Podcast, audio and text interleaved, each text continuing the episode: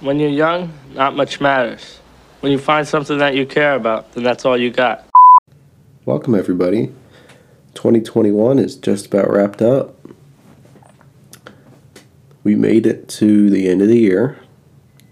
As hard as that shit was. I mean, we thought last year was bad. Um, excuse me, I am sniffling a little bit. I may cough through the episode this week. Um, I would have given you this episode two days prior, but I was like almost sick and dying in bed.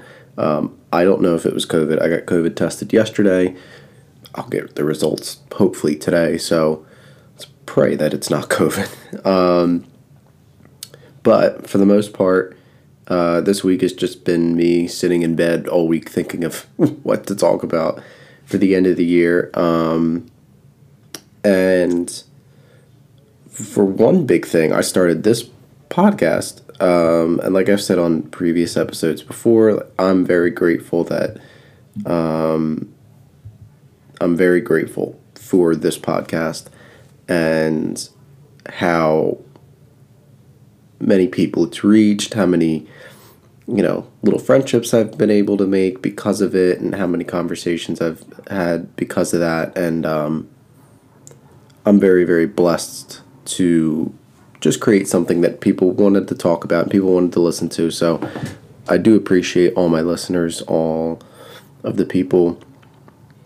who supported me and supported this platform and um, I will be going through with it next year. Um, again, excuse me. Hopefully, as frequently as every week. Um, I do, me personally, I have a lot of stuff going on school wise that's going to be um, possibly taking over. So I don't know how often this will be a uh, a thing. I don't know if it's going to be every week, every two weeks, or once a month. We'll see. I'm going to try my absolute best to make it once a week, maybe every Sunday instead of every Friday. Um, but I will. Um, I'll I'll make a little disclaimer.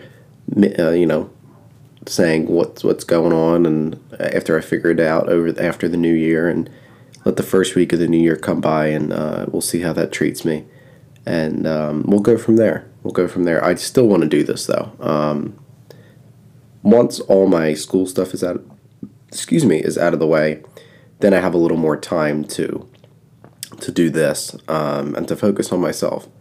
Um, and before we get into the top whatevers of this year, because I have a lot of stories and uh, I'm going to name my top 10 favorite albums from this year from all genres, not just uh, hip hop, even though I've, you know, said a lot of hip hop stuff this year.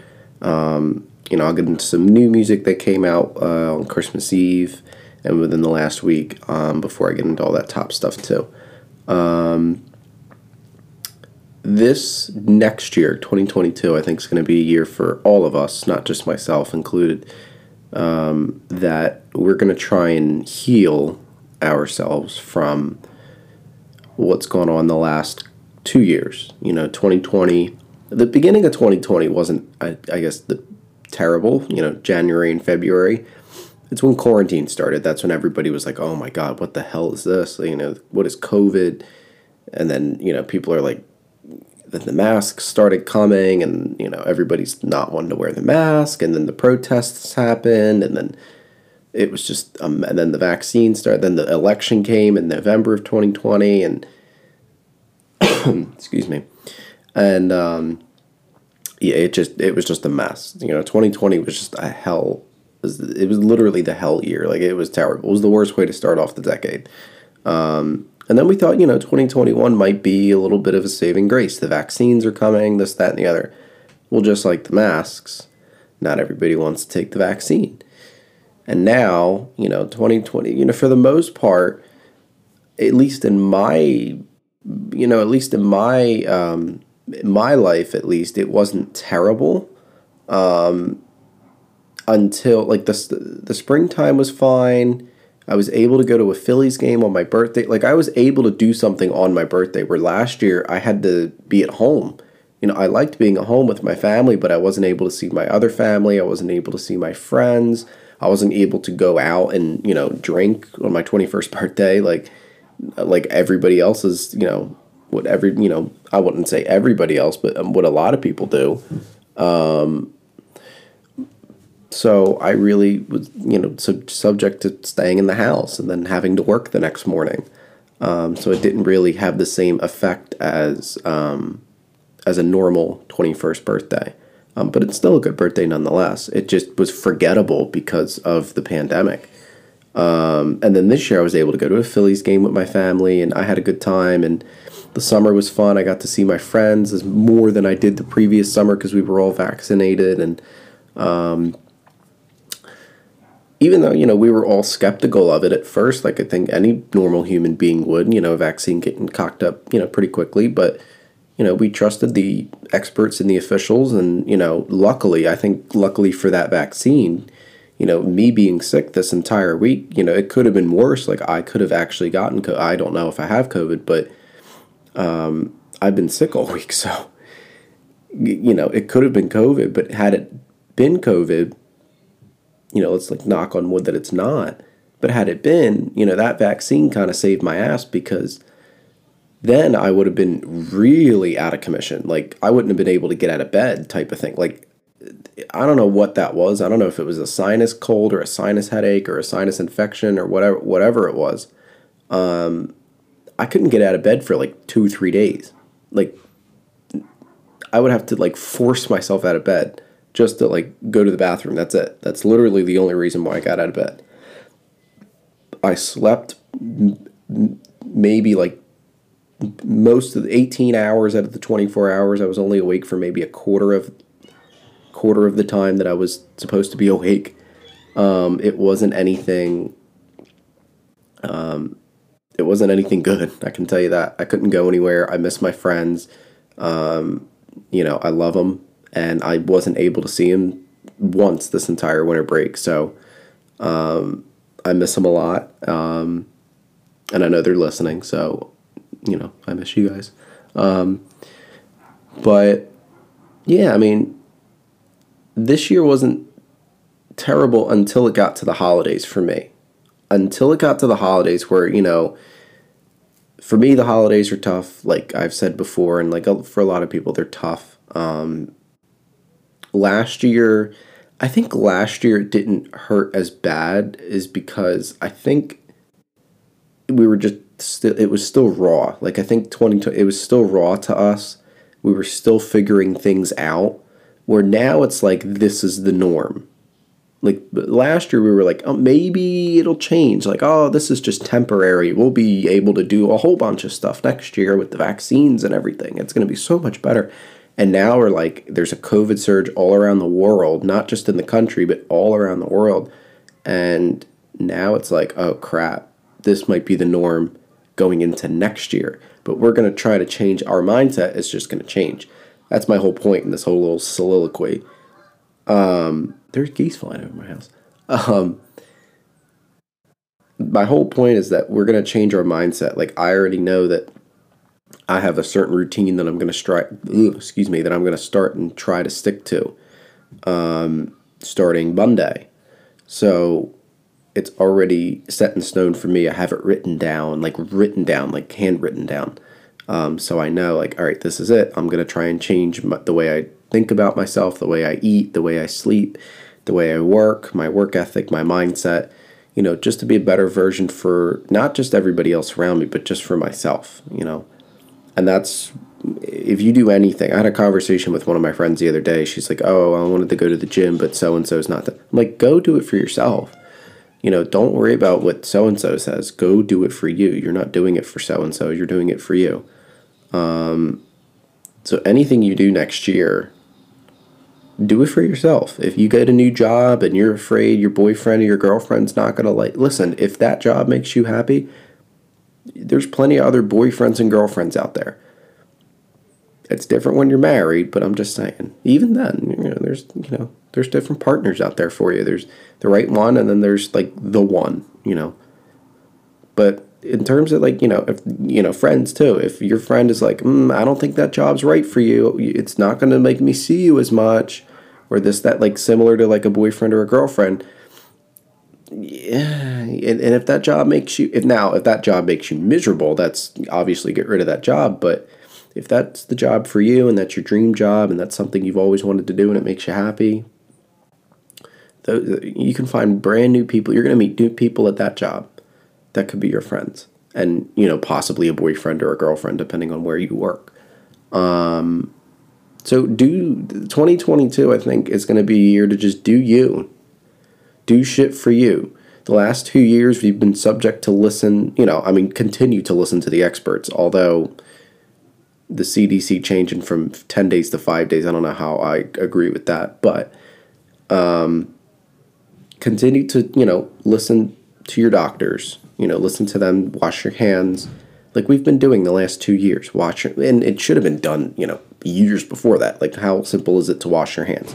But like wash your wash, sanitize your hands, wear your mask in appropriate places, still keep social distancing. If you are sick, this is the number one thing I've been seeing people do on like my Twitter timeline, Facebook timeline, every like I've seen it everywhere. YouTube, like talking about different podcasts I listen to talk about it.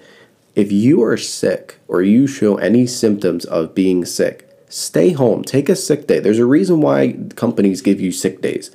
Take a take a day that take a day sick. Say, "Hey, I'm not feeling good. I got the sniffles or I got a cold." Even if you have a cold, just take a day off. Take a day off. Take care of yourself. Drink some tea, eat some good food, watch a movie, watch your favorite TV show, sleep, relax. Take a day to just re- to relax. Stay off your phone. Only have your phone available for your for the ones that need to contact you and just take care of yourself. There's no need to and I've learned that over this past week. There's no need for me to sit there and text my friends a thousand times a day not that I do a, but like every fleeting thought nobody ever needs to know. I was going through my tweets last night, like deleting some of my old tweets that I thought were like eh, or just didn't make any sense. Um, and I was like, damn, I really said, wow, nobody cares about that. It's like, oh, wow. Like, it just showed, it, I had like an epiphany last night, and I was like, oh my God, I don't need to, every fleeting thought doesn't need to go on social media. I can say it out loud, and then boom, it's done I've said it and the time has passed. So I think you know next year also it's going to be a year for me to just choose my words wisely and speak, you know, speak when spoken to, speak softly and carry a big stick, like all that type of jazz. Um, speak and when I speak, it's going to be when spoken to or when I feel it's appropriate to speak, not every single second of every single day.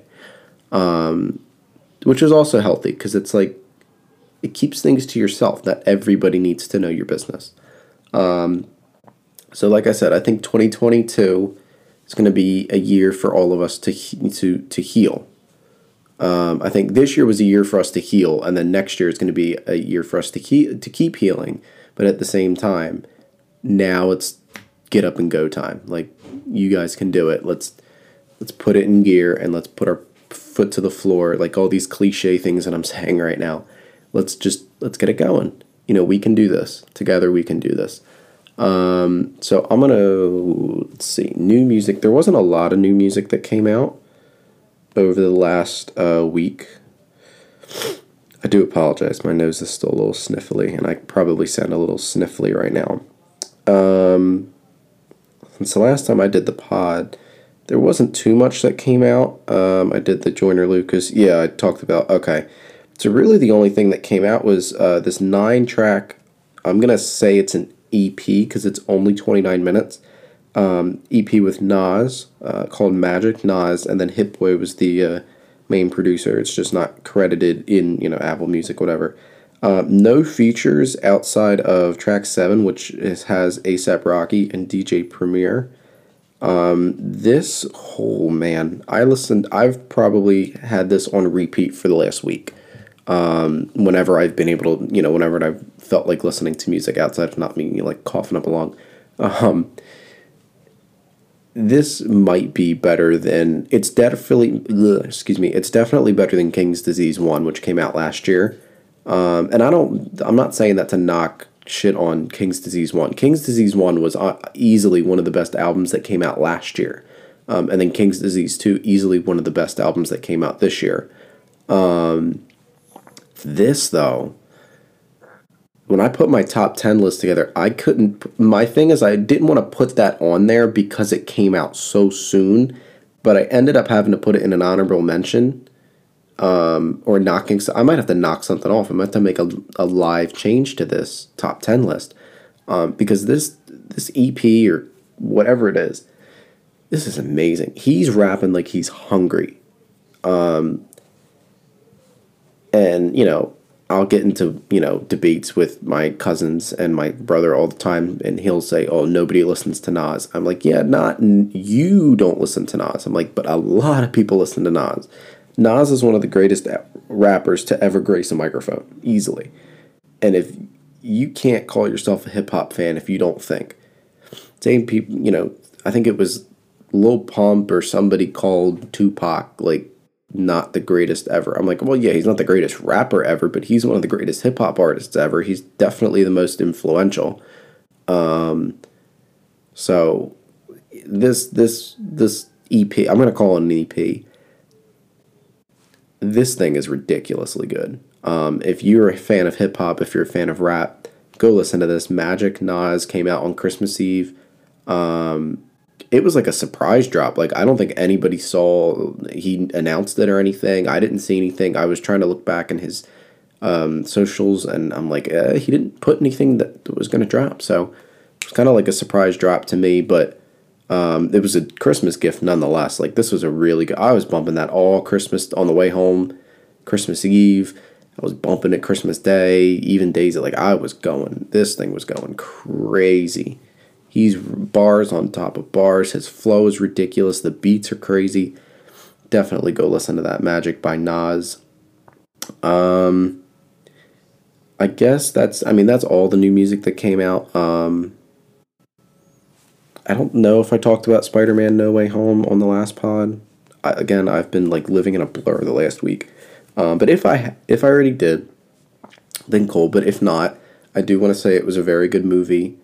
Um, I think it's up there with Endgame uh, in terms of the hype. The night of the premiere, not the night of the premiere, the night after it came out, um, I was trying to go see it with just my mom, and the lines were like packed in inside. Now, the reason why I say it's not bigger than Endgame, and it's not entirely its fault that it didn't get as much people in person to see it because one, there's we're still in a pandemic, and two, we have HBO Max, and HB it was on HBO Max that you were able to stream it. I'm almost positive. Um, if not, I'm wrong, but I think you were able to stream it on HBO Max. Where Endgame was two was at 2019, so that was two years ago. There was no pandemic. It was in April that it came out so it was the springtime, it wasn't December. And there was no HBO Max. So you had to go to the movie. If you wanted to see a new movie, you got to go to the movie theater to see it. And when I tell you the movie theater that I go to, there was lines out the door, on the sidewalk, in the parking lot. There were lines of people going to see Endgame. It was like I've never seen that many people for a movie in my life. It was insane for um, uh, Avengers Endgame. But No Way Home, I think, was a really, really good ending to the high school trilogy of Tom Holland Spider Man. Um, and I can't wait for the college trilogy, which I believe is going to start coming with the fourth Spider Man coming out next year. Um, but if you haven't seen it yet, go see it if you're a Marvel fan. If you're a even if you're a Spider-Man fan, you don't have to be a Marvel fan. If you're a Spider-Man fan, go see it. It's a really really well done movie. I'm not going to give you any spoilers because I'm not an asshole. Go see it. That's all I'm going to tell you is go see it. It's a really good movie. Um, um, rest in peace is in order for um, because this broke on I believe Tuesday. Uh, John Madden passed away at 85. Um, I was kind of in shock because I was like, it was kind of eerie because the Madden doc on Fox aired on Christmas Day, and it was kind of eerie that like he passed away a couple days later. It's- things like that seem to happen like eer- eerily like that, um, and yeah, that just sucks, man. He was eighty five years old. I mean, he lived. I mean, eighty five is to me is a long life. Um, he's one of the winning. He's got, I think, the highest winning percentage over hundred games as a coach. Um, his like winning percentage is like 0.752 or something like that. It's some absurd number. He's winning like seventy five percent of his games. That's ridiculous. Maybe even more than that. Um, he coached the Raiders for ten years. He won Super Bowl eleven. Um, he's a Hall of Famer. He got drafted by the Eagles, um, but due to a catastrophic injury that ended his career way too prematurely. Um, he then became coach, coached the Raiders for 10 years, won Super Bowl 11. Um, then went into broadcasting for over, I believe, 40 years. Um, could be 30. He might have been hit, he might have hit that 40 mark. Um, his last broadcast was the, um, almost said the Saints. Ooh, sorry. was the um, Cardinals Steelers Super Bowl in Glendale, Arizona. Or not Glendale, Arizona. That was at Raymond James Stadium. My stupid self. Um, that was the Super Bowl with the Cardinals, Kurt Warner, Larry Fitzgerald, and then Ben with Hines Ward, um, James Harrison with the 100 yard interception from the goal line. Um, one of the greatest Super Bowls I think ever played. Um, that's one of the first Super Bowls I remember watching, like actually remembering. I remember like bits and pieces of like the Colts Bears Super Bowl and like the Seahawks Colts Super Bowl. I think that if that was a Super Bowl, um, I remember those vaguely, and I remember. I think the first Super Bowl I remember is, um, and all of this is because of Madden. Um, was the um, what's it called? The Eagles and Patriots Super Bowl in two thousand four. Um, but this one was the oh, the one that I remember like rooting for a team and getting upset because they lost, and I was rooting for the Cardinals because I loved Larry Fitzgerald. Um, he was one of my favorite receivers at the time, and I wanted him to win a Super Bowl. And the Steelers had already won, so I was like, all right, somebody else needs to win. You know, at, I think I was 10 at the time, or 9 at the time, 9 or 10. And I was I was really upset. Like, I, I think I cried. I was like, because uh, I wanted Larry Fitzgerald to win. But that was John Madden's last broadcast. Um, I only knew John Madden as a kid. I knew him from the video games. Uh, Madden 06 was my favorite uh, video game. I played that thing for that's the one with Donovan McNabb on the cover.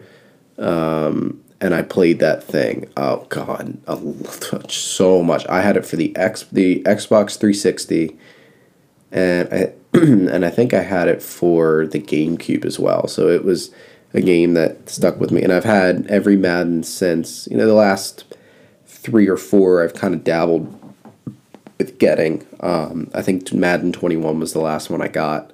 Um, and you know he hadn't been a part of the game for a while, but when he was a part of the game, uh, you had that Ask Madden feature where if you didn't know what to what the what play to run on offense or defense, you just ask Madden and he'll tell you. Uh, and most of the time, it was successful. Um, but that's like if you were a beginner to the game and you know you didn't know how to call plays and it just that's the thing like it would guide you and it would kind of like coach you through it like you know to get you better in the game so he's you know he's definitely a football legend. He will be missed and like 2021 is going to just kick us in the ass on the way out. Like it kicked my ass on the way out. Like i've been sick for this whole week. Um, so it's to kick all of us as football fans in the ass um, at the end of this year. So rest in peace john madden. Um, he he better be on the cover next year. EA is going to do a disservice if they don't. Um, but rest in peace, John Madden. So sticking to the topic of sports, uh, I think that's all the current news that we need. Um, I'm done talking about this year. This year was topsy turvy. as some people say. I don't know who says that anymore, but anyway, it was really kind of good and bad at the same time. Um, but sticking on the topic of sports, I'm going to give you the tops of this year. So the top stories of this year. I'm not going to do political stories. I'm going to go, oh, Joe Biden won the. Oh, that was last year. Joe Biden got inaugurated. Okay, cool. Like, no, I'm not going to do that. Um, I will say this: January sixth feels like the the capital the uh, riot at the Capitol. That feels like forever ago. That feels like it didn't even happen this year. That felt like it happened still in 2020. Because as crazy as that was, that's what set the tone for this year. I was like, oh crap, here we go again, round two. Um, but we did have a lot of you know good things like the Derek Chauvin um, conviction. I think the Ahmaud Arbery um, conviction for those police officers. Um, I forget somebody else got convicted uh, recently. I just don't remember who it was, um, which was also like a nasty cop going away, like weeding, starting weeding out the bad cops from the from these um, from these precincts. So step in the right direction nonetheless, but you know a lot of work to be done. Um, but um, so we're going to go to the top sports stories first of 2021, and then we're going to move into music because then it just flows a little easier. Um, so top stories of 2021 in my opinion, and just you know things that I find interesting. Um, I'm going to start with the Olympics. It's not going to be in order of who you know what and what in uh, what happened. It's going to be just a random order. Um, so I'm gonna go.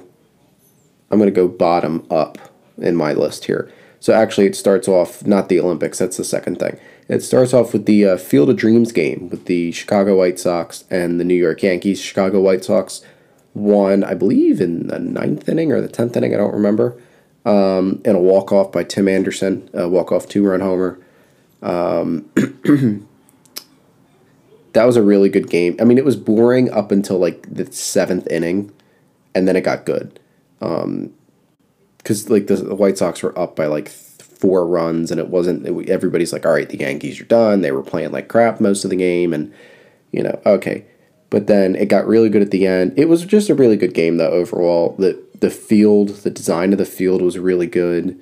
Um, the uniforms, like the old uniforms, then coming out of the corn, like just in the movie, it was just really aesthetic, aesthetically pleasing, um, and just something I hope they do. Um, not every year because I think it'll tarnish the the the whatever of it, but like I think they should do something like this every year, like a Sandlot game or you know a Field of Dreams game or something along those lines, to where um, it'll be uh, something like that. Um, I do apologize if my dog's like growling in the background. Um, he's playing with my dad right now. Um, second thing is um, Simone Biles withdrawing from the Olympics due to I think she had inju- like legit injuries, but at the same time it was more mental health related. Um, similar to Naomi Osaka, who withdrew from, I think it was the French Open uh, or Wimbledon, one of the two, for uh, mental health reasons. So um, everybody was bashing Simone Biles, but like at the same time, they're not an Olympian. They don't have that choice. Um, and if I had the pod then, I would have said something along the lines that I'm saying now. Like it's not anybody else's choice but hers her teammates didn't bash her or didn't seem to be mad at her or her coaches uh, or the U.S. Olympic you know committee you know or anybody like they like they respected her decision and that was a big you know that was a big turning point for um, for U.S.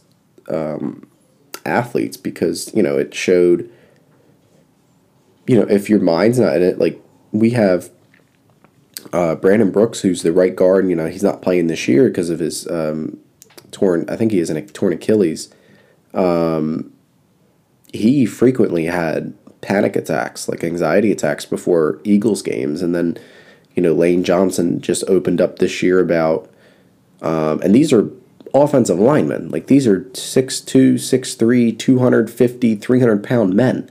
Um, talking about men, even that are talking about their mental health and how much it affects them. And, you know, and this just gave, I think Simone Biles just like it, it was there before, but it wasn't talked about enough. And I think now that she had did she had done something like that, it opened the door for more to say, hey, I'm not feeling the way I should be feeling, or I'm not feeling up to snuff. I'm not feeling good. Like my mental health is, you know, depleting, um, and I need to take a break.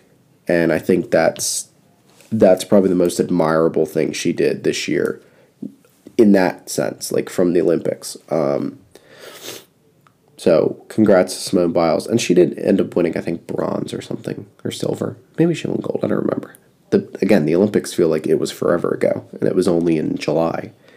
Um, next on my list is Steph Curry breaking the three point record, Ray Allen's three point record. I know I covered this already, but I think it was I still think it was so historic that it needs to be mentioned as one of the things that we will remember. Um, as a basketball fan, where were you when Steph Curry broke the three point record? Um, he, yeah, he beat Ray Allen's three point record. It was in Madison Square Garden against the Knicks. Second three pointer of the game in the first quarter. So he got it done nice and quick. Um, and he just hit 3,000, I think, a couple days ago. Um, so that record is just, that, that number is just going to keep climbing and climbing and climbing. Um, and who knows where that thing's going to end up, where that record's going to end up. That's not going to get touched again, I can tell you that. But um, congratulations, Steph Curry, um, breaking that three point record. That was really, really cool to see live. Um, next on my list, uh, Messi exiting uh, Barcelona after God knows how many years he's been there. Um, Barcelona, everybody was under the impression that they didn't want him there. That was not true. Uh, it's not that they didn't want him there, it's that they could not afford to have him there. Um, Barcelona right now is a poverty franchise that did not know how to spend their money correctly. Um, you know, you're talking about a team that had Messi, Neymar, Suarez, you know, a lot of teams that came, you know, th- that came through their club program, but like a lot of players from the transfer market that they really couldn't afford, so they put off. You know, it it, it, Barcelona in itself was a whole mess. So Messi had to leave. Like Messi was taking pay cuts, and the players that he was playing with were not nearly as good as the teams that he had had before because Barcelona couldn't afford the players that he wanted to play with, and he ended up going to Paris Saint Germain, which is a team in France. Um, so uh, so that's he leaves his longtime club where everybody thought like yeah he's gonna he's played there for his entire life. He play, he's been in that um, that that club's like system uh, since I believe he was 13, 12, 13 years old. So literally his almost his entire life was dedicated to that club. And watching that interview like made me choke up a little bit because I'm like I'm he's my favorite player ever and to watch him leave his homegrown club you know and just so happens to be one of the biggest clubs in the world and he you know made it you know he helped create being you know barcelona being that biggest club ever. Um, he broke so many records at that club. I think he holds almost damn near every goal scoring record. Um, it, it was just really sad to watch but um, he's doing well over in psg Listen, you got Messi, Neymar, and Kylian Mbappe. Like, sh- not a lot can go wrong. Um, so that was really a big. I think that was a big story that everybody kind of messes on because it's a soccer story. Not everybody pays attention to soccer. Um, Brady wins his seventh Super Bowl was the next thing on my list. Um, this actually might be going in order of importance too. Now that I think of it, if I go backwards, um, Brady winning his seventh. Brady won his sixth against the Rams, and that cemented him as. I don't know if that cemented him as the GOAT. I think when he won against Atlanta, there was still a conversation to be had, in my opinion. because of the way he won the previous four. But I think when he won that sixth against the Rams in 2019, that cemented him as the GOAT, like as the greatest quarterback of all time. This one was just like an FU to New England type of deal. Not really an FU to New England, just an FU to Belichick and Kraft. Uh, more so to Belichick. And it showed that Brady didn't need Belichick. Um, I mean, he needed Chris Godwin and Mike Evans and Rob Gronkowski, Leonard Fournette, and an elite defense. Like all the crap that he's needed his entire career. Like, but he did blow out the Chiefs. He did beat Mahomes. So, yeah, Brady won his seventh in dramatic fashion, like in blowout fashion. He won like 38 to 10 or some absurd number. Um, and it was in Tampa Bay, um, which I don't think. My thing is with that, I think the team that has the worst record in the league, depending on what it is, should host the Super Bowl. Like, I really think they should. I don't know if that's a good idea or a bad idea, because, like, you could have, like, for years, the Browns were the worst team in the NFL. Could you imagine, like, hosting the Super Bowl in Cleveland every year? Like, how cold it would be?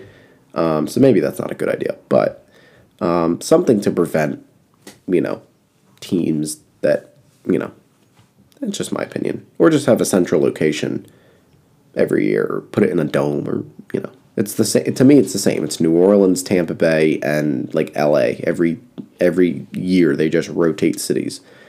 It's nothing new. Like there's no Arizona some years. You know, just my opinion.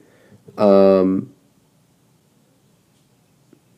and the last one on this list for the sports stories of 2021 was the Milwaukee Bucks winning their first NBA championship in, I believe it was 40 years. Excuse me, good lord, I am like low key dying over here. So yeah, the Bucks winning their first title in 40 years, I believe it was, and Giannis Antetokounmpo lead, finally leading his team to a championship after really realistically three years of legit chances of winning the title. Um, 2019, 2020, and 2021. And 2021, 2021, Jesus. 2021, him actually winning it against the Phoenix Suns in, in six games. Um, he was coming into that finals at like 75% because I believe of a knee injury. And so he wasn't 100% going in, and he had a rocky first game, but then after that, games two through six, he turned it on. He averaged, I think, 35, 30, 33 to 35 points per game. He averaged um, over 10 rebounds a game, and he was damn near close to averaging a triple double in the finals and shooting over 50% in the um, in the series from the floor he was just a monster. That was one of the most dominant finals performances I've seen since in a while. Probably since LeBron. I'd probably say since LeBron in 2016. One of the most dominant, dominant, dominant performances I've seen from an NBA player in a while. Um, and I was happy. Obviously, I'm not going to, you know, I'll root for him at his successes, but like when it comes back to like, all right, it's all now it's all level. Now I'm you know rooting against him because he's a Buck and I'm a Sixers fan. But I was happy for him to get his ring. I did want Chris Paul to get the ring. You know, Chris Paul played on the Suns, but like I was torn between the two because I'm like I really wanted Giannis because he knocked out the Nets and I was super happy, and he knocked out the Hawks who t- knocked out the Sixers. So I was like really happy. So I was like, all right, yeah, go get that ring. But at the same time, I'm like Chris Paul He's one of my favorite players of the last 10 years. I really wanted him to get a ring, but I think this year he they, both have a chance to go back to the finals and and try and get another uh, try to get a ring. Um, so I think that and that I think cemented him as the next not LeBron, but like the next LeBron in terms of like he's to be the one running the league in the next you know, five to 10 years because he's, I think, 27 right now. 26, he's 26, 27 around that age right now. So he's still young. He's still entering his prime. Like he's entering his prime, um, which is scary. And I think he's going to be the next, like, LeBron of the next five to 10 years where he's going to be running the league and the league's got to go through him. Um, whereas, you know, LeBron's, you know, starting to fade into the sunset. Kevin Durant, Steph, they're starting to get a little old. They're starting to get into their upper 30s, so they're going to start going to the back end of their careers. Um, and to me, he's already, Giannis is already a Hall of Famer. He's won two MVPs. He's won defensive, I think he's won two Defensive Player of the Year awards, if not just one. Um, he's a multiple time All Star. He's uh, he won MVP. The last time he won MVP, he won Defensive Player of the Year in the same year. Um, and he's got a championship, and he's a Finals MVP. To me, he's an he's already in the Hall of Fame. He could retire tomorrow, and he would be in the Hall of Fame easily. Um, so I think that's probably the top sports story of this year. Um, so congratulations to all the champions too the bucks the tampa bay lightning the atlanta braves as much as that pains me to say and the um, tampa bay buccaneers um, i could do college but i didn't feel like digging. So i was like i was a little lazy that way. Um, so now we're gonna go to sport or i just did sports. Duh. We're gonna do music. Music. Okay. So I don't know how I want to tackle this because all these seem pretty damn important. Um, and I have to look up stats for one of them. Um, so you hear me typing.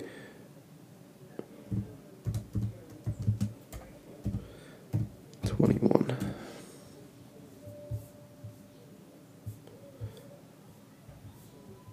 So I will just pull up this. Okay. This should suffice. Um, all right. So let's do this. Sorry, I had to do a little transitioning there. Um, so, music stories of 2021. I'll start off here. Um, Taylor Swift's uh, master's controversy. Um, she would not get her master's from Scooter Braun. Um, and so she's like, nah, you know what? Screw this. I'm going to do my music the way I want to do it and she re releases two of her more popular albums. She first released Fearless earlier this year, and then um, Red, she did back, I believe it was October, she um, re released it. Um, and then on top of re you know re-recording all of the songs that were uh, on the original album track list, she added bonus tracks, she added acoustic versions of songs, she added you know singles, promotional singles that were just Lucy singles, and she put them on there. Um, and then she did different versions of different songs. Like, you know, for example, Red, the last track is a 10 minute version of All Too Well. Um, and then with that, she had like a little 15 minute mini movie um, about the song, um, which I thought was really, really smart. Um, she's got a huge fan base. She is one of the bigger fan bases in music. Um, definitely a top five fan base in music and um, she's not making any money off of her old music. So not even ro- like royalties, I think maybe, and that's like a slim margin. And so she did this in order to you know make her money off her music. And some of the like some of the versions, like obviously, I'm gonna be like, hmm. I like the original better because it's nostalgic, and I've heard it since I was ten years old but at the same time, I'm applauding her for that because not a lot of artists would sit down and take the time. I mean, she's not in the work. She just released three albums last year, like two last year and one this year. Like, she just came off a release in three projects, and then she's like, nah, I'm just going to put two more out. The only thing that I think for her, I think that's easier is that now it's not reinventing the wheel. She's just redoing the songs. It's just, you know, playing the ones that you haven't played in a while and doing all of this. So I think um, I think that was really admirable for her. It's something that she did for her, but it's also something she did for the fans, I think, as well. Um, and I think that's a really, really cool thing that she did. And I'm happy for her that she's making her money now, you know, not, you know, screwing. She's getting screwed over like, you know, most young artists do. She was 16 when she came into the music business, 14 to 16 when she came into the music business. So you know she got screwed out of a good deal. You know she did. So, um, and I think when she went pop, that was 20, yeah, she was probably in her early 20s. So again, you knew she was going to get screwed out of a good deal. Um, so congrats to Taylor Swift on, you know, kind of finagling the system. Um, from one female artist to another, I think this would be the next most important. Um, I think at this point, I'm just going to pick random ones and talk about them. Um, Olivia Rodrigo's debut year. Um, normally, it reminds me a lot of when Billie Eilish hit the scene in 2019 and how big Billie Eilish became. Um, and then people just kind of stopped pushing for her. I think last year, with the you know with people pushing Doja Cat, people pushing Dua Lipa, people pushing Meg The Stallion, like it's almost like Billie Eilish worked for a year and then fell off the face of the earth during 2020. And then this year she came back and it's like, yeah. She's got a couple Grammy noms and then it's like, eh. And I think it's because she got older and everybody's like, oh, she's not the young, hot, hotsy top. Like, you know, it's disgusting, but like it's the way that the music business is.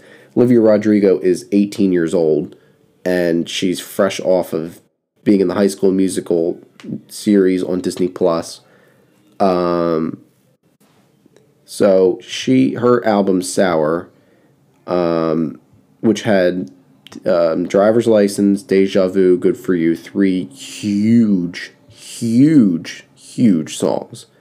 Um, driver's license being the um, first in 2020, and then 2021, you know, she released Deja Vu and Good for You. Um, but driver's license, I remember last year, I liked the song, but then it got overplayed. So then, of course, with any overplayed song, you, you grow to kind of hate it. Um, but Good for You is probably my favorite off the off the project because it's just an upbeat type of, and everybody's giving her, hey, well, it sounds like Paramore, and this one sounds like. I'm like, yes, she said that. Like, stop jumping down the girl's throat. Like she literally said this it's going to sound like a lot of other artists. She said that in multiple interviews. Chill. Um, but I will just say um, I'm going to read some of. Uh, I'm trying to see where it says. Yeah, here we go. Um, it debuted at number one Variety dubbed her as the voice of her generation. I mean, you're going to get that a lot. Um, I'm trying to see where. Okay, so Sour uh, obviously debuted at number one. Um, and spent a total of five weeks at number one, uh, becoming the longest number one album by a female artist uh, this year. Um, driver's license, I believe, hit 1 billion streams on Spotify. It might have. Um, I could be wrong. But um, her uh, uh, her tour for next year sold out in literally minutes, um, mostly by bots, which was kind of Ticketmaster got a lot of heat for that. But you know, it's Ticketmaster. They're they're uh, they they they they deal with that stuff kind of all the time. Um, but she has seven Grammy nominations, including Best New Artist, Album of the Year, and Record of the Record of the Year and Song of the Year. Um, and she was named Time Entertainment uh, Times Magazine's excuse me Entertainer of the Year. Um, she had a pretty damn big year. She was she was performing on every single late night show, every damn near every single award show. She's probably going to perform at the Grammys. Um, she just had a smash year. Um, and for 18 years old, you know, Billie I think, was 19. She might have been 18 in 2019. I'm trying to think how old she is now. Um, but she was around that 18, 17 to 19 age range. So, you know, Olivia Rodrigo's that next industry plant. Not to say that she's an industry plant, she has no talent. She definitely has talent. Um, same thing with Billie Eilish. Like, Billie Eilish has talent. Um, but she was the next one that they were pushing. Um, so, congratulations to Olivia Rodrigo. She deserves it. Um, she's talented. Um, and hopefully she's not a one album, one hit wonder. Um, I mean, she's got hits. Like she's she's got hits, and she's 18. She's got three pretty smash hits, and she's 18 years old. Like you have to put that into perspective. Um, so the girl has talent. She girls know how knows how to make a hit. Um, the next thing I think would be, see now my nose is starting to get a little stuffy.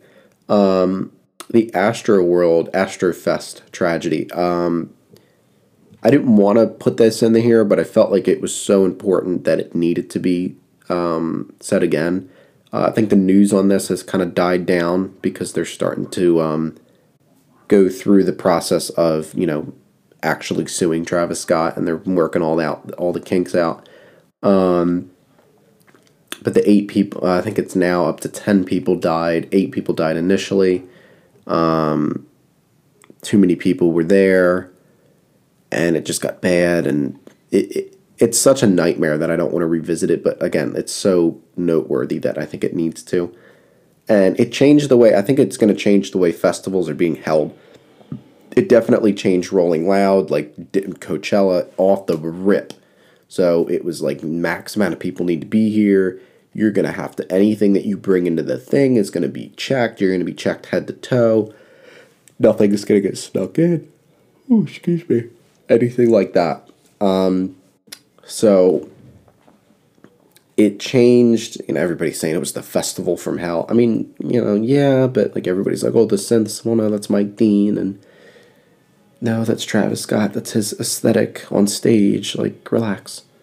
Um, but rest in peace to all those lives. I don't want to get into it. Um, you guys know what happened. Um, it was a tragedy, and it's going to change the way festivals are for next year. Um, I have two Kanye ones um, because he, I think, was the biggest artist of this year. Um, so first, because this goes in order, the Donda listening parties, the three Donda listening parties, the one, the two in Atlanta, and then the one in Chicago. The one, the first one in Atlanta at Mercedes Benz Stadium was nobody knew what it was. Everybody just said it was a listening party. People thought it was the day that the album was going to get released, you know, this, that, and the other. Literally, all it was was Kanye standing in the middle of Mercedes Benz Stadium dancing and there was a little bit of live action stuff going on and then he ascended to the top of the stadium and then okay kind of cool visually it was very pleasing and it was kind of cool looking. I didn't watch the first one. I've watched it now. Like i've gone back and watched it. I didn't want to watch it because i didn't want to listen to anything off the album. Um, although tiktok ruined that for me um, like a couple songs. But uh, I think it he did something like this similar to the way he did the life of Pablo back in 2016 those listening parties and it got kind of the same response um, and it was just really a real again he's a creative genius and he's going to do something that nobody else can do or sh- sometimes shouldn't do um, and it worked it worked. It got the album hyped up. It got people talking about the album, and then he surprise dropped it on the I believe it was August twenty sixth, which whatever Sunday that was. It was the last Sunday in August. Um, and um, Donda has been, you know, a lot of people's best albums, favorite albums of this year. Um, and then later on, you know, after Drake released Certified Lover Boy and all that stuff about you know the address being leaked out and everything. Um, the Free Larry Hoover concert, which happened earlier this month, um, where Drake and Kanye performed at the LA Coliseum on like a big moon looking stage. It was actually really kind of cool. Um, Kanye ran through basically his greatest hits, and Drake ran through Certified Lover Boy and a couple of loose singles. Um, the uh, the Sunday service choir performed and all that type of stuff. If you can hear stuff in the background, I apologize. My brother's watching a movie right across the hall, um, and it's kind of irking me, but it's it is what it is.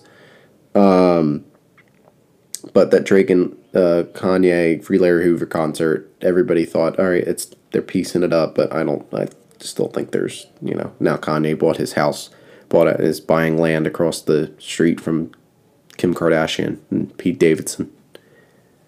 Yeah, we've come to that. 2022 is going to be a wild year for uh, for Kanye West, I think.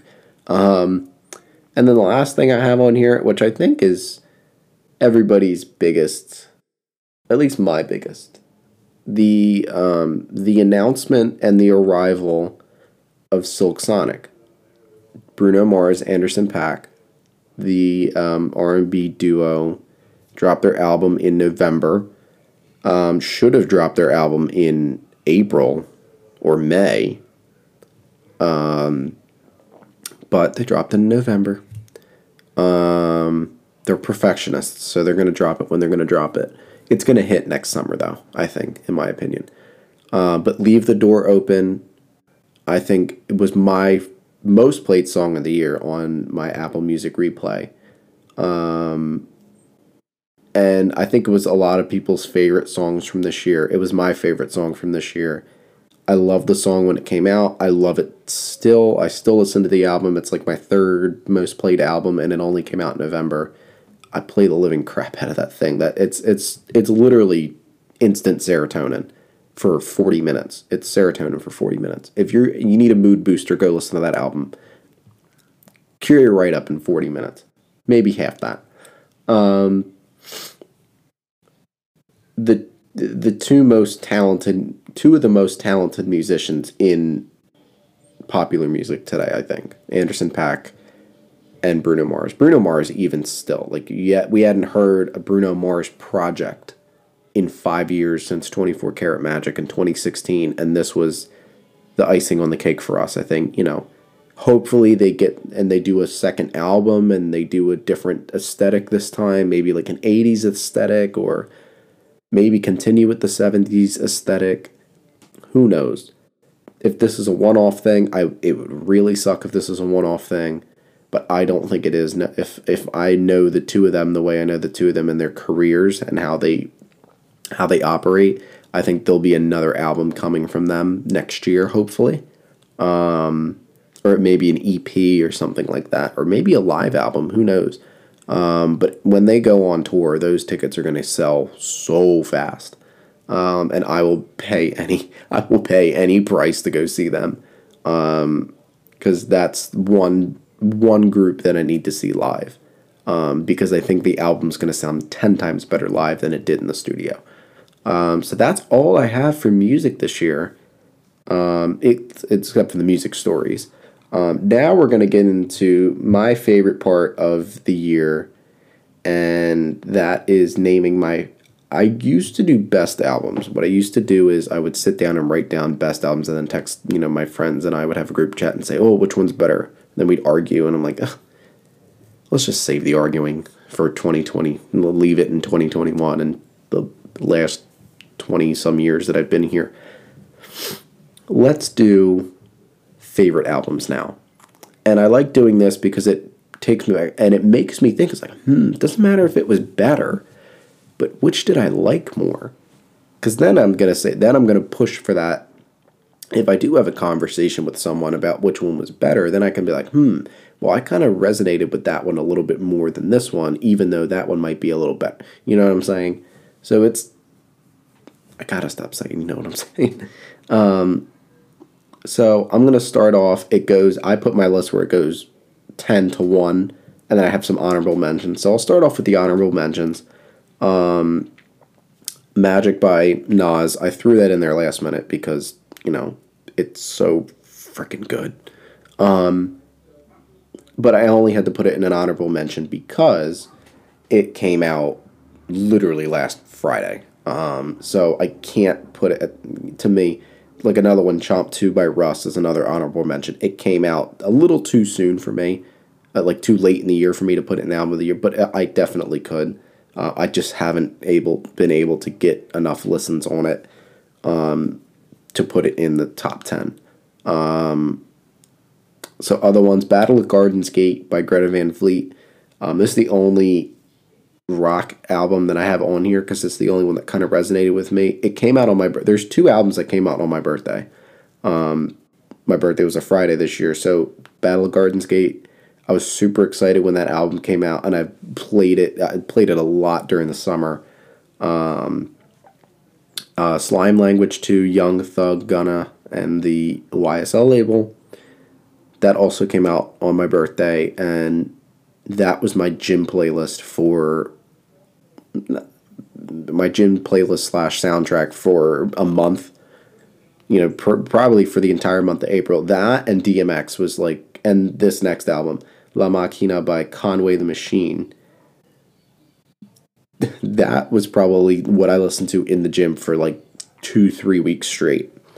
Um, and all three of those projects were very it just it sounded like outside music. Like i was able to go out and drive and go places and it was fun.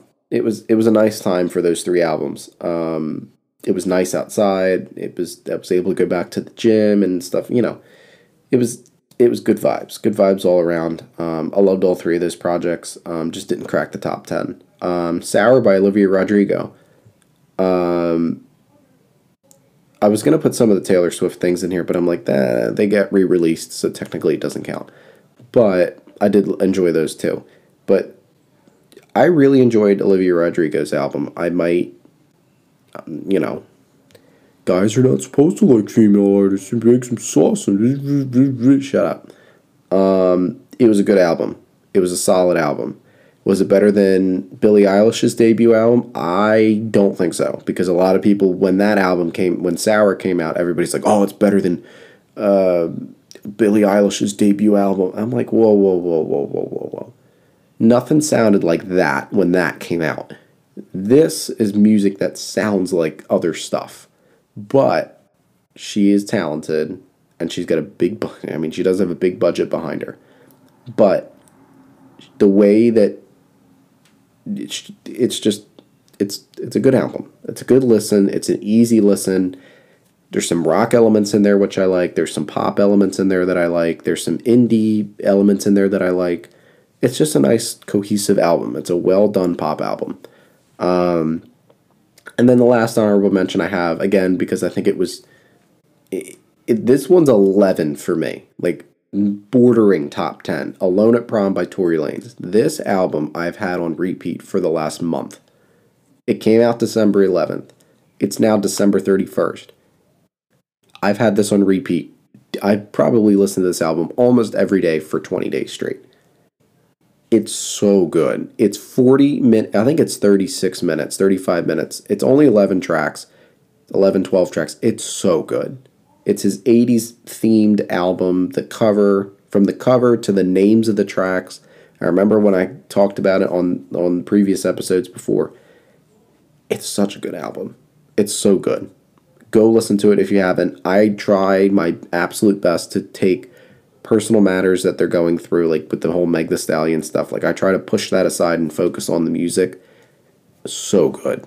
Such a good album. Very well done. I hope he does another one, honestly like after alone after prom like something like something along that aesthetic or like high school graduation 85 or some crap whenever he graduated high school i don't know um 87 stingray is probably my favorite song off that album. That's such a good song.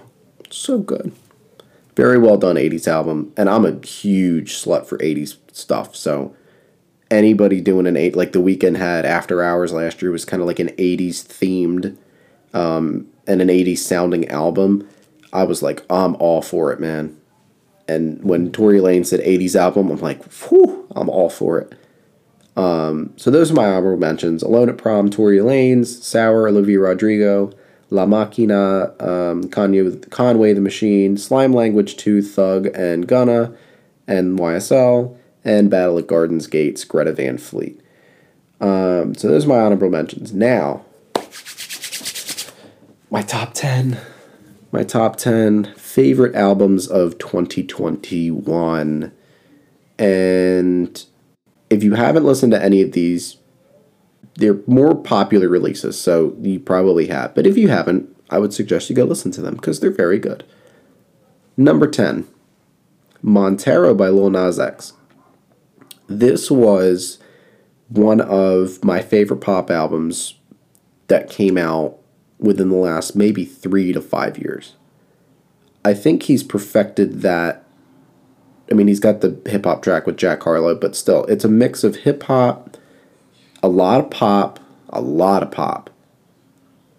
But I think it's a really well done album. The the cover art is really, really, uh, really, really uh, artistic and really well done. I think the um, the what's it called the rollout for it was really really good and i think it was really creative like he was really pushing the boundaries like it even started with the title track montero call me by your name when he's sliding down the pole and he's giving the devil a lap dance but the the devil's him and everybody was all up in arms and then he had the he released the air maxes that had the blood in them and then he was like oh i'm having a I'm having a baby, and then the baby is the album.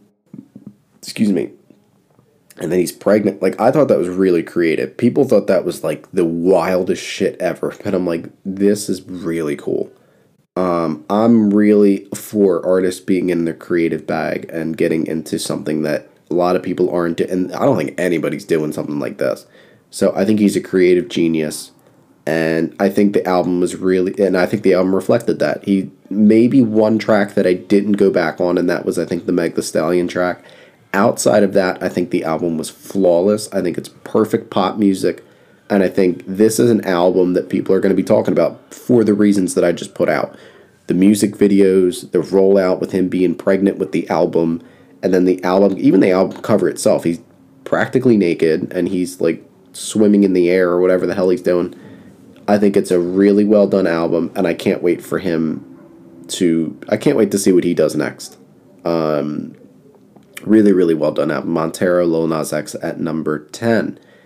At number 9, Happier Than Ever, Billie Eilish. I was a little scared. I'm not going to lie to you. I was a little scared when she changed her look up. Now, not that I didn't like it.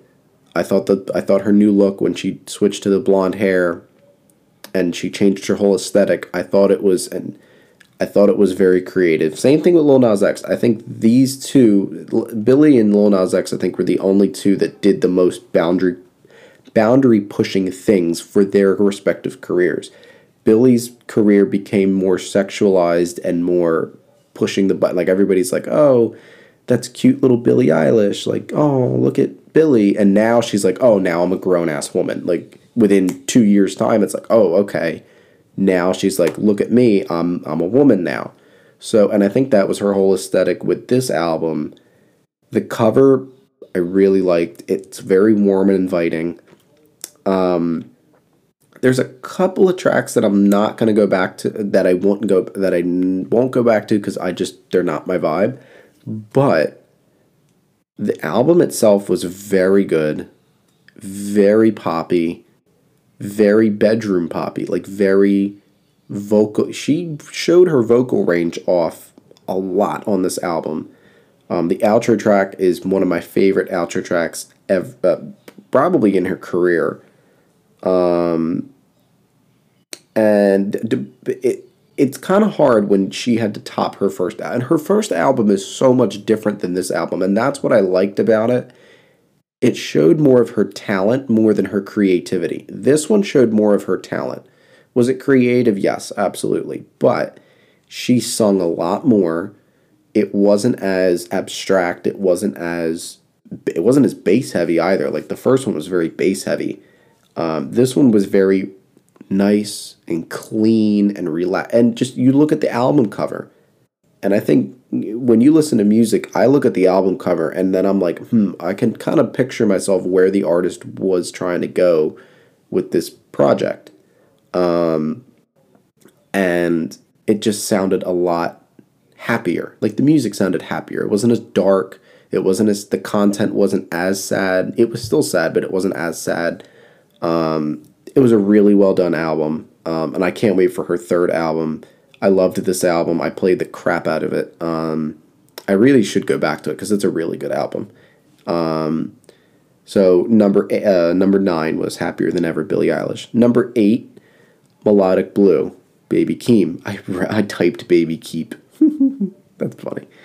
I was um, Nyquil was killing me, man.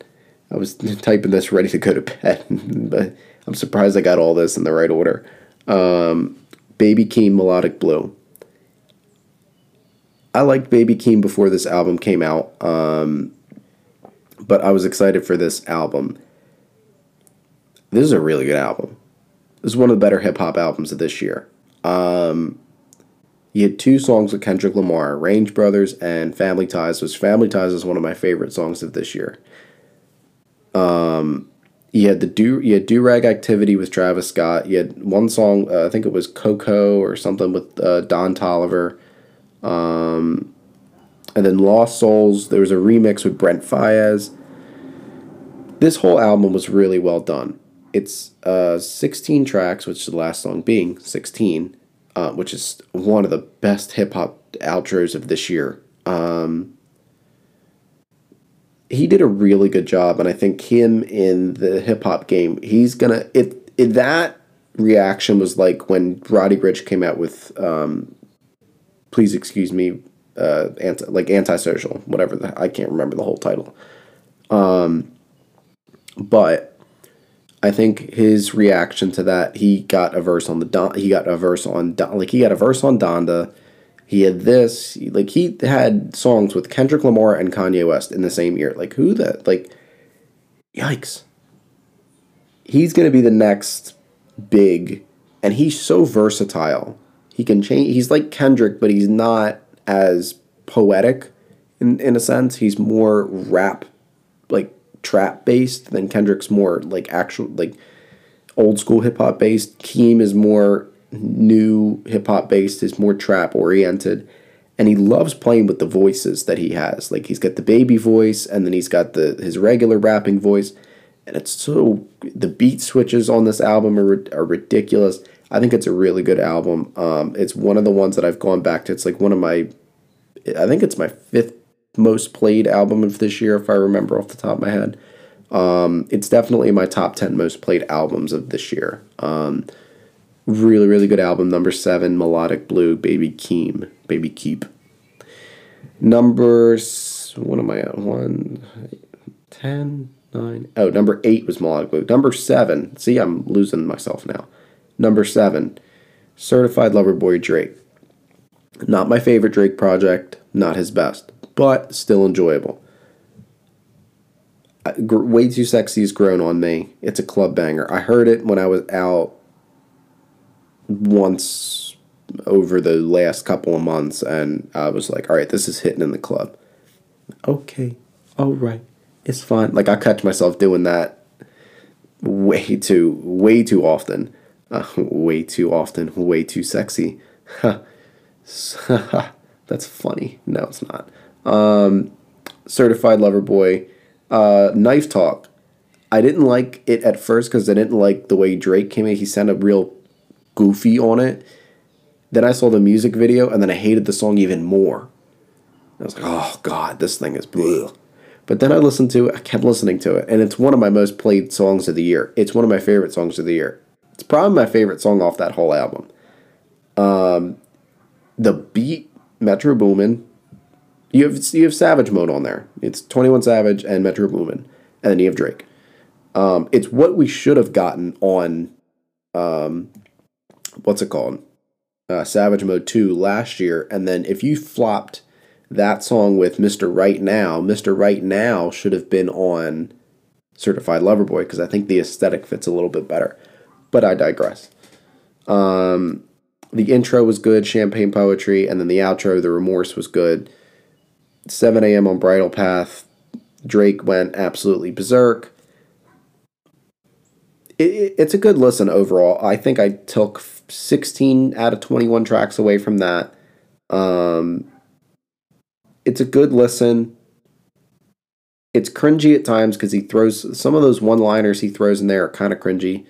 Um, but there's songs that you can go back to, like, you know, at you know, late night, club, gym. There's a little bit of mix of songs in there. Um, not my favorite project from this year, but again, like still mad, like still something that I can go back and listen to. If I want to listen to new Drake, I can throw a couple of these tracks on and it'll be fine. I still don't like the album cover though.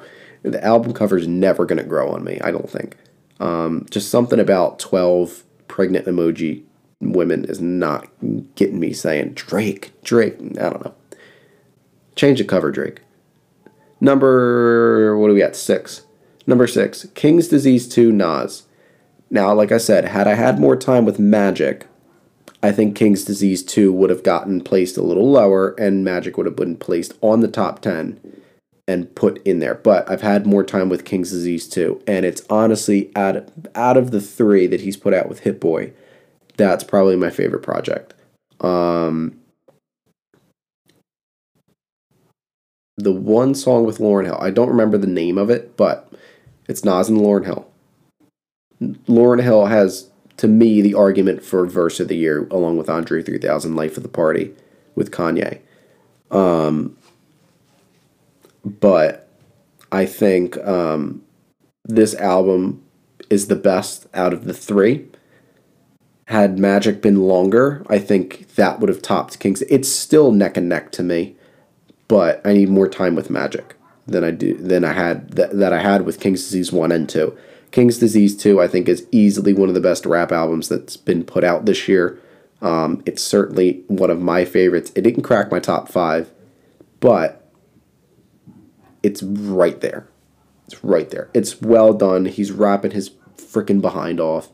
He sounds hungry again, and I just can't wait for him to put out more music with Hit Boy this year, or just different producers. Like he's found his, he's found his producer. So now Let's see where he goes with that. Um, now we're cracking into the top five. Top five. Number five. Number five. Dangerous, Morgan Wallen. It's the only country album I have in this entire list, and here's why. I love country music. However, all the country projects that came out this year, to me, did not sniff up the par with the I didn't go back to them as much. And I don't know if it was just the mood I was in or what I was feeling, but there was so much hip hop that came out this year that was so much better than what came out last year. And I'm like, oh my God, I've been starving for this. And so many, like J. Cole came out this year, Kanye came out this year, Drake came out this year. Hell, Nas came back out this year. Silk Sonic came out, Tyler came back. Like it was so much music that came out that artists that I love that came back where it was like the country music kind of took a back seat. Where last year country was kind of at the forefront, last and this year it kind of took a back seat.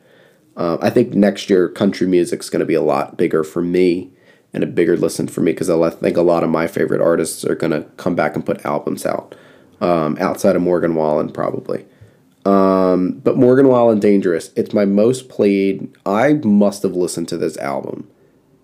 I acted like no other music existed I think, for maybe a month.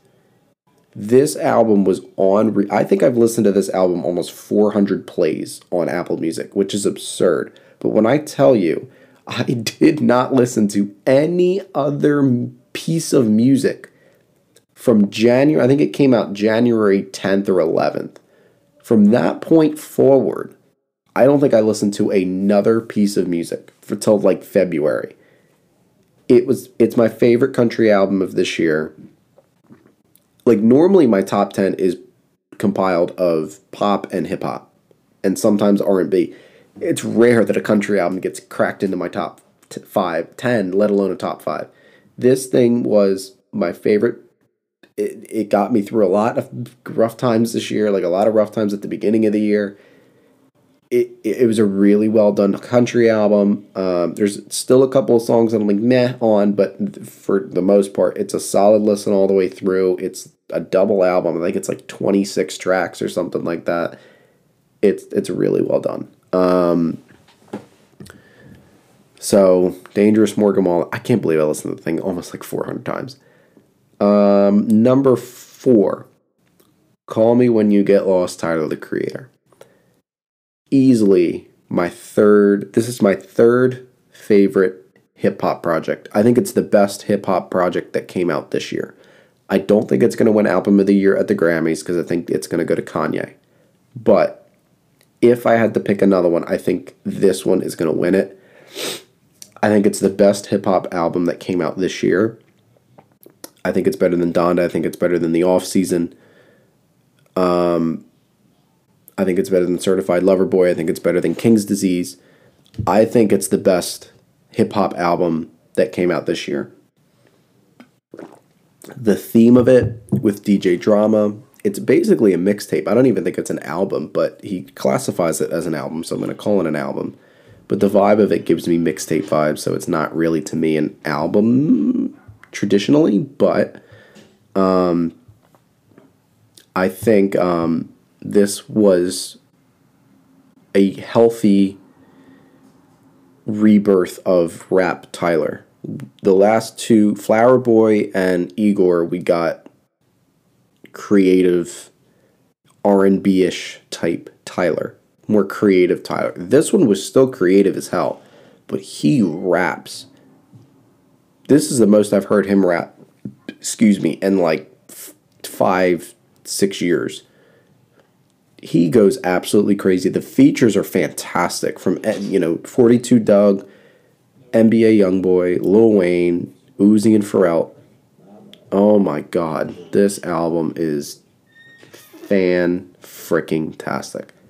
Um, a lot of people shat shat on that album, and I don't know why. I think it's the best rap album that came out this year. To me, it's my album of the year. If I had to pick like the best of the best, I think between that and Donda, it's it's tough, but I think it's that one. I think it's the better album. It's got less skips for me, and it's more cohesive as an album than uh, than Donda is.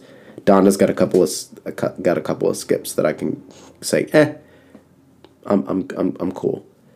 Uh, number three, an evening with Silk Sonic. Silk Sonic. This album, like I mentioned earlier, forty minutes of serotonin. This album is fantastic. Not a skip. Nine tracks. Not a freaking skip. Not even the intro. Not a freaking skip. Nowhere in sight. It's like 70s soul and it's done in 2021. It's so well done. Um, now, what I wish they'd done is done like like 1971 soul. It had been like 50 years since like the iconic year of 1971 for music, and they would have focused on that. But that's just me. I also think they should have dropped this album before the summer, because if you had this riding through the summer, oh my god! And the fact that it's not nominated for album of the year, unless it missed the cutoff date, but the fact that it's not nominated for album of the year is kind of shocking to me um, just in all of total, you know, in all of music. But nonetheless, to me, it's one of my favorite albums of the year. Um, I think it's album of the year in totality of music. I think, just in my opinion, I think it's the best. Um, Bruno Mars, Anderson .Paak. You can't go wrong. Thundercat's on there. Bootsy Collins is on the whole entire thing. It's such a good album. Nine tracks. It doesn't need to be anything long and lengthy. It's nine tracks. Um, just bravo, bravo. Uh, that was probably the most anticipated album I was waiting for um, this year. Number two. Now these last two could easily be switched, and I was thinking about switching them, but I was like, at the same time, I'm not gonna switch them Number two is the off season by J. Cole. And I'm telling you, I could switch this one and number one and not be mad at all. and probably not piss a lot of people off either. The All Season J by J. Cole. I had more time with this album. It's my second most played album of this year. However, it's not my favorite J. Cole album, nor is the next album by that artist at number one. But I think this is the most hungry I've heard J. Cole in a while. Um, it's his first album since the off season, or not the off season. That's the title of this album. Since um, shit, what was the last one called? KOD, Kids on Drugs. KOD, and that was in 2018. That was three years ago. So when he announced the off season, everybody was like, "Oh boy, we're getting bar heavy J Cole." Now there's a lot of bars on this album. There's a lot of one liners, Not a clever bars, a lot of clever lyricism by Jermaine. But I think this is one of his better projects that he's put out in a while. Um, and it's one of the best projects from this year. Like it stood the test. A lot of people was like, "Oh nope, Cole just went up and out of here." And a lot of podcasters that I've been listening, music podcasters, this is one of their favorite albums of this year, and they think it's one of the best because he just came and he just rapped. He was just going going off the. He was going. He was just. It was like diarrhea. It was. Bleh.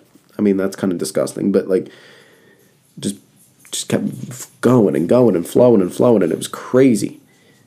Um, it's one of my favorite projects from this year. Uh, I again, just like Morgan Wallen's "Dangerous," I listened to this album nonstop when it came out. It came out in May, non frickin' stop. The day it came out, I must have listened to it like six times and caught something new every time.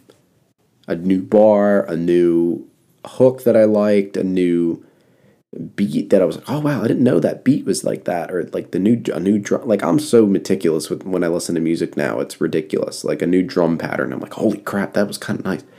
Um, just a really well done album, man, and I can't wait. He's I think he's gonna put something out next year, and I can't wait next year is going to be a really really good like 2020 20, 2021 i think set the table for 2022 like 2022 i think is going to be a really really good year for music. Um last but certainly not least um, my number one favorite album of this year is donda by kanye west. This was my most anticipated album outside of the silk sonic one. I was really hoping for this album to be um, good. I was scared to. I was kind of scared. Sorry if you can hear my dogs in the in the background. Um, I was really afraid for this album because I didn't know where um, where he was to go and what direction he was to go in. Um, I didn't know how he was gonna. I didn't know how he was gonna come, and I was like, I was kind of scared to listen to the album at first because I didn't think, I didn't watch any of the listening parties, and I didn't know where the album was gonna go directionally. I knew it was going to be about his mom. I didn't know who was going to be on it. If it was just going to be like a Jesus is King Part Two, or was it going to be, um, was it going to be something a little bigger than that? And holy shit, was I wrong. This thing to me is a masterpiece.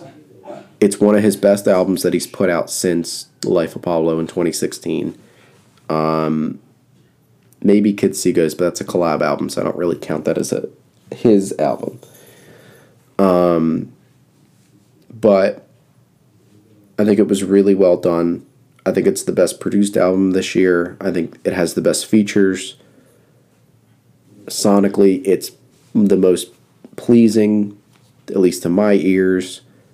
And I'm, it's one of those albums where I'm like, I'm glad I can hear music because God, that was beautiful.